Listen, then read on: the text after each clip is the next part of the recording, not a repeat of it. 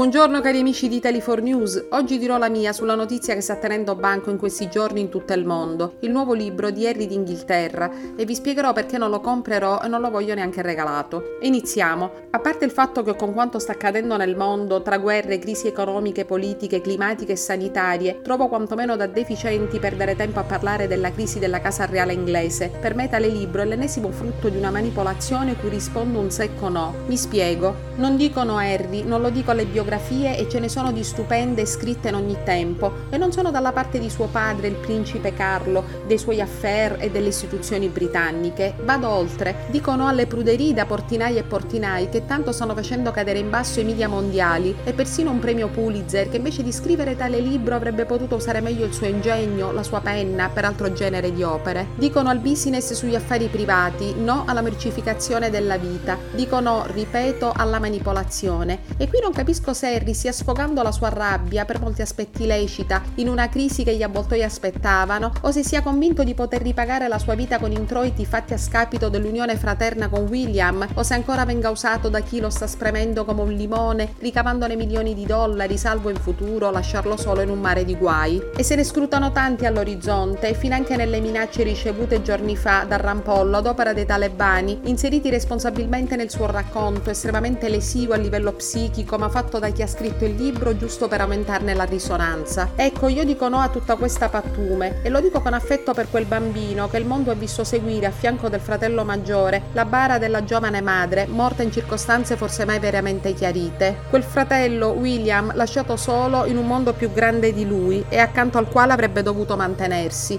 Bye bye e buona continuazione da Cinzia Bertolami Laberta e Italy4 News.